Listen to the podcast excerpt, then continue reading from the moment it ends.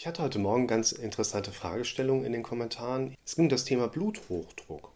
So sinngemäß, bei einer Patientin ist zu einem gewissen Zeitpunkt irgendwann ein Bluthochdruck festgestellt worden, nie irgendwelche Probleme damit so sonderlich gehabt. Willkommen zum Podcast für mentale Gesundheit, Zufriedenheit und Wohlbefinden. Gerade Frauen sind ja häufiger bei Routineuntersuchungen als wir Männer. Wir gehen dann irgendwann ab 55, wenn wir Probleme haben. Bei Frauen ist das alles ein bisschen regelmäßiger und besser strukturiert. Und da hat man natürlich einen engmaschigeren Blick schon mal darauf, wie ist da zum Beispiel Blutdruck eingestellt. Andere Werte findet man vielleicht manchmal auch schon eher schneller als bei Männern. Und da ist eine Bluthochdruckgenese, also es gibt verschiedene Möglichkeiten, Blutdruck, wie soll man so, Erkrankungsgrade zu unterteilen. Was wir ganz gerne machen, ist entweder WHO-Vorgabe zu nehmen oder auch New York Heart Association. Da gibt es so Graduierungen. Der typische beste Blutdruck, hat man lange Zeit gesagt, ist so 120 systolisch zu 80 diastolisch. Bedeutet, das Herz pumpt im Hochdrucksystem und das auch nur quasi ein Viertel des Herzens, nämlich linke Kammer, Hochdrucksystem und dann in das arterielle System rein. Alles andere, Venensystem, rechte Herz, Lungenkreislauf, linker Vorhof alles Niederdrucksystem, das größte Teil des Blutes auch drin.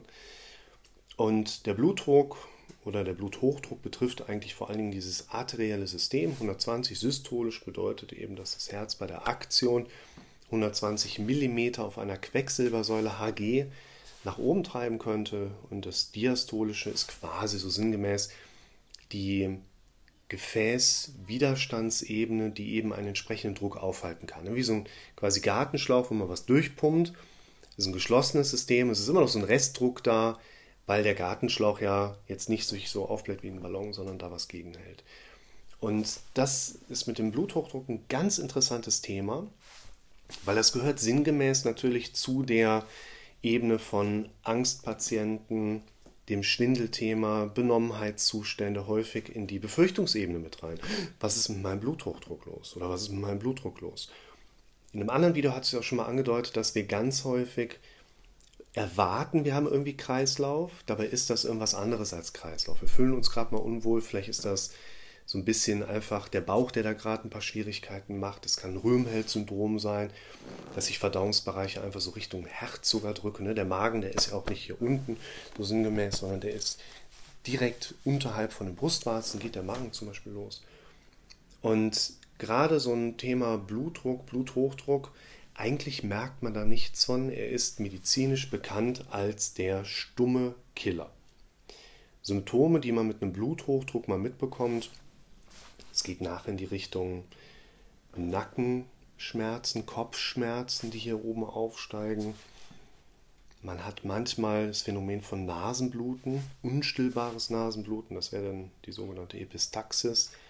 Aber ansonsten hat man tatsächlich bei den meisten Hochdruckpatienten den Bluthochdruck eher als Zufallsbefund. Zum Beispiel beim Augenarzt sagt er, oh, Ihr Augenhintergrund, der sieht so aus, als könnten Sie einen Hochdruck haben, wird das mal gemessen und so weiter und so fort oder eben gerade auch bei Frauen findet man das Thema relativ zügig. Thema Schwangerschaft, Thema gynäkologische engmaschige Vorsorgung. Da sieht man das dann schon eher. Und ein ganz bekanntes Phänomen, wo es jetzt letzten Endes darum geht, ist, dass eine junge Frau diese Blutdruckspitzen bei sich festgestellt hat und dann mitbekommen hat, da rauscht der Blutdruck erstmal stark nach oben, da geht der wirklich in Sphäre rein nicht so gut. Es gibt ein Phänomen, das sehe ich bei meinen Klienten relativ weit verbreitet, wo es um das Thema in irgendeiner Form Herz geht, also Herzneurose, Herzphobie, hat man das dann früher ganz gerne genannt. Einfach sich diese typischen Ängste macht, gerade auf der auditiven Ebene, was ist, wenn ich was im Herzen habe?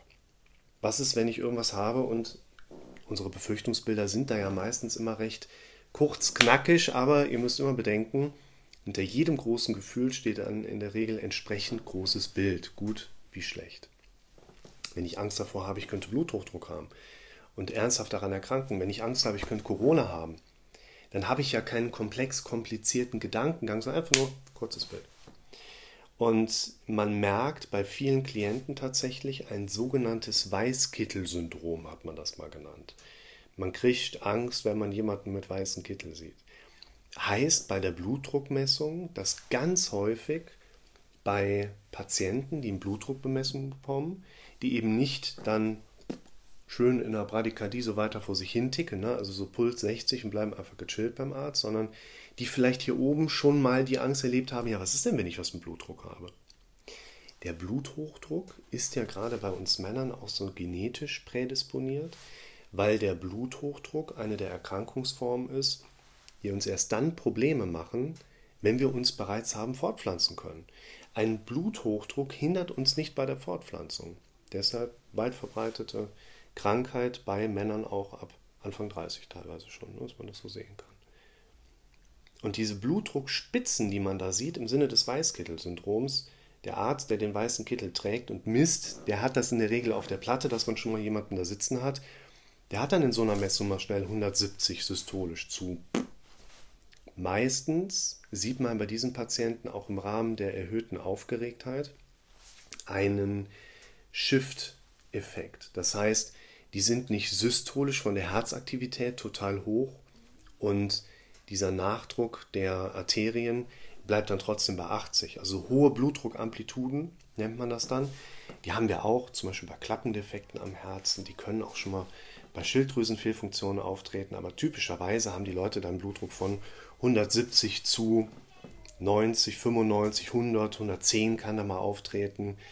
Normalerweise würde man bei jedem Patienten, der zum Beispiel im Rahmen einer internistischen oder hausärztlichen Versorgung erstmal unter die Lupe genommen wird, da wird ja nicht nur einmal gemessen und gesagt, oh mein Gott, Sie haben Bluthochdruck, Sie müssen hier sofort hier ein paar Beta-Blocker rein, ein paar ACE-Hämmer, sondern man würde erstmal links messen, auf Herzhöhe, nochmal nach der richtigen Blutdruckmanschette gucken. Ne? Also wenn man bei übergewichtigen Patienten zu kleine Blutdruckmanschetten nimmt oder sogar eine Kindermanschette, die sind klein und relativ eng, dann misst man falsch hohe Werte beispielsweise. Macht man erstmal links. Bei jemandem, den man noch nicht kennt, misst man dann auch mal rechts. Im Rettungsdienst würde ich das jetzt nicht machen. Da kultiere ich auch bei den meisten Patienten nicht direkt aus. Manschette umgelegt, geguckt, wo ist hier gerade der Puls noch tastbar, dann pumpe ich den auf, merke, okay, jetzt ist der Puls weg.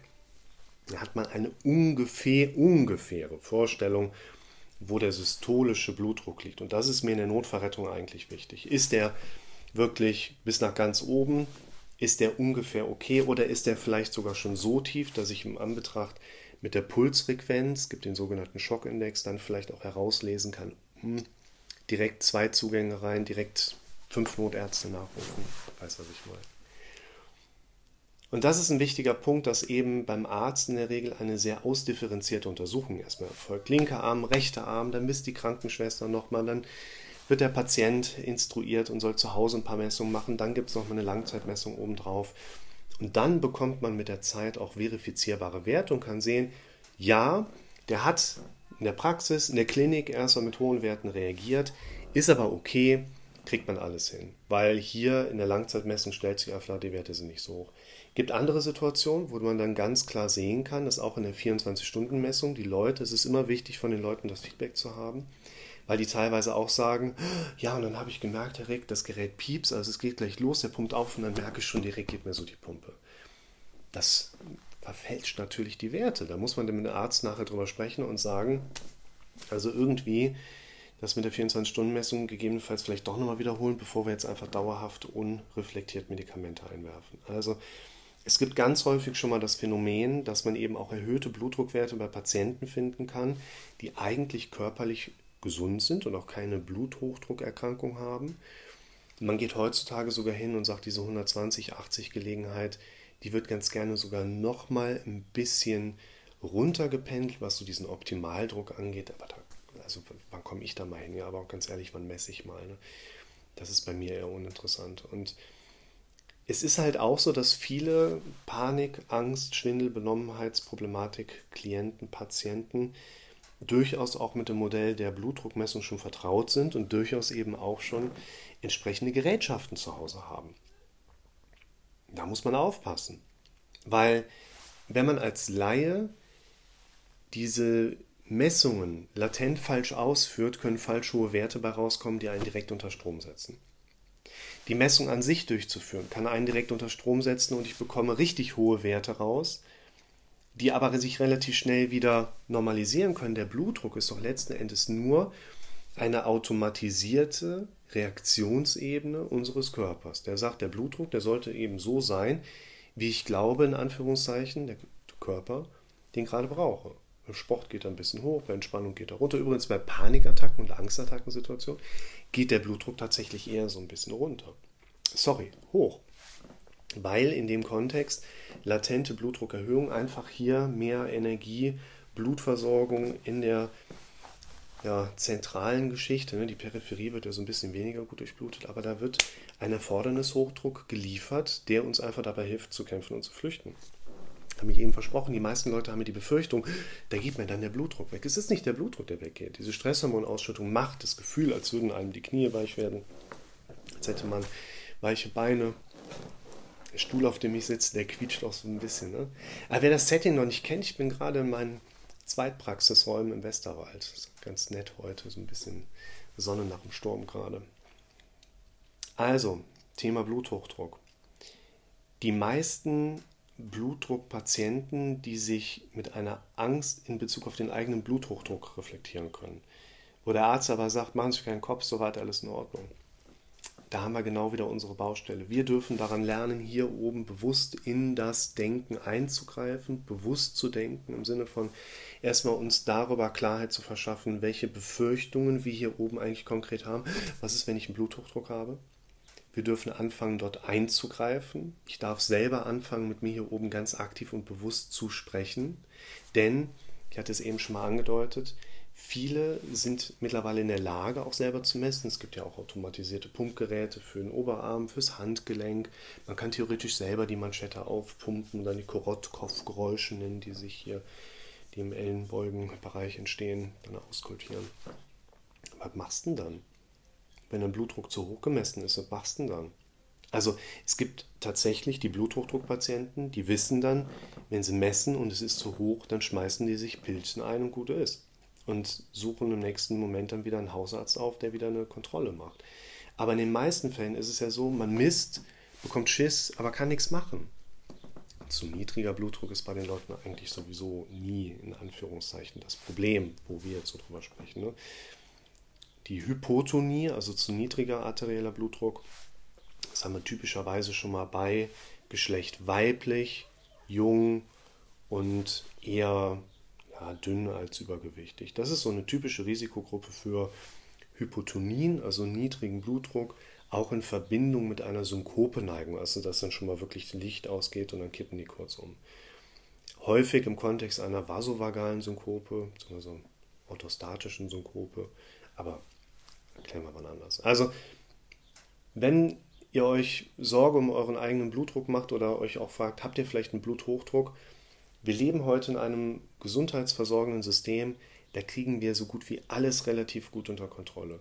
Und wenn jemand einen Bluthochdruck hat, dann ist das tatsächlich auch eine evolutionsbiologische Kiste, wo man sagen kann, da kannst du jetzt noch so viel Sport machen, wie du willst, da kannst du jetzt noch so wenig Salz essen, wie nur irgend möglich wir sollten immer an diesen Baustellen arbeiten. Genug Wasser trinken, moderat salzen, vor allen Dingen Sport, ein gutes Gewicht halten, das ist auch immer ein ganz wichtiger Indikator.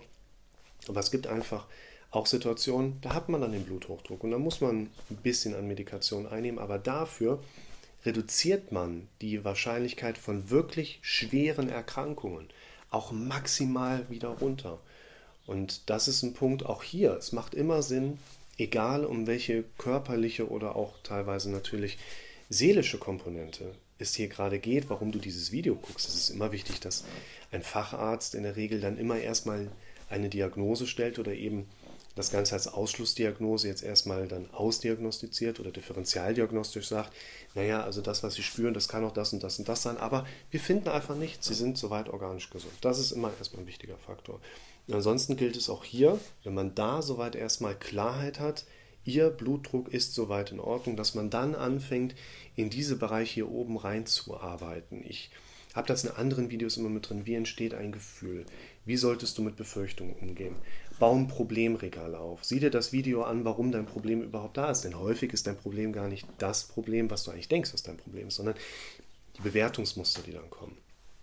Oder auch in dem Kontext, wie lernt unser Gehirn im Video, das habe ich mal so genannt, Autofahren und um darüber nachzudenken. Wir dürfen uns lernen, regelmäßig zu reframe. Wenn es regnet, freue ich mich, denn wenn ich mich nicht freue, regnet es trotzdem. Und all diese Dinge, wir werden ja weiterkommen mit diesen Denkmustern. Wir werden die trainieren können. Wir glauben nicht an das, was richtig ist, wir glauben an das, was wir am häufigsten gehört haben. Wir arbeiten also auch nicht auf so einen Klickmoment hin und dann ist alles gut. Wir glauben darauf hin, wir arbeiten darauf hin, dass wir für uns annehmbare Dinge ein Stück weit erstmal erkennen können, aber dieses nachhaltig in die eigene Psyche einarbeiten, das müssen wir dann immer noch selber machen. Kriegen wir aber in der Regel ganz gut hin.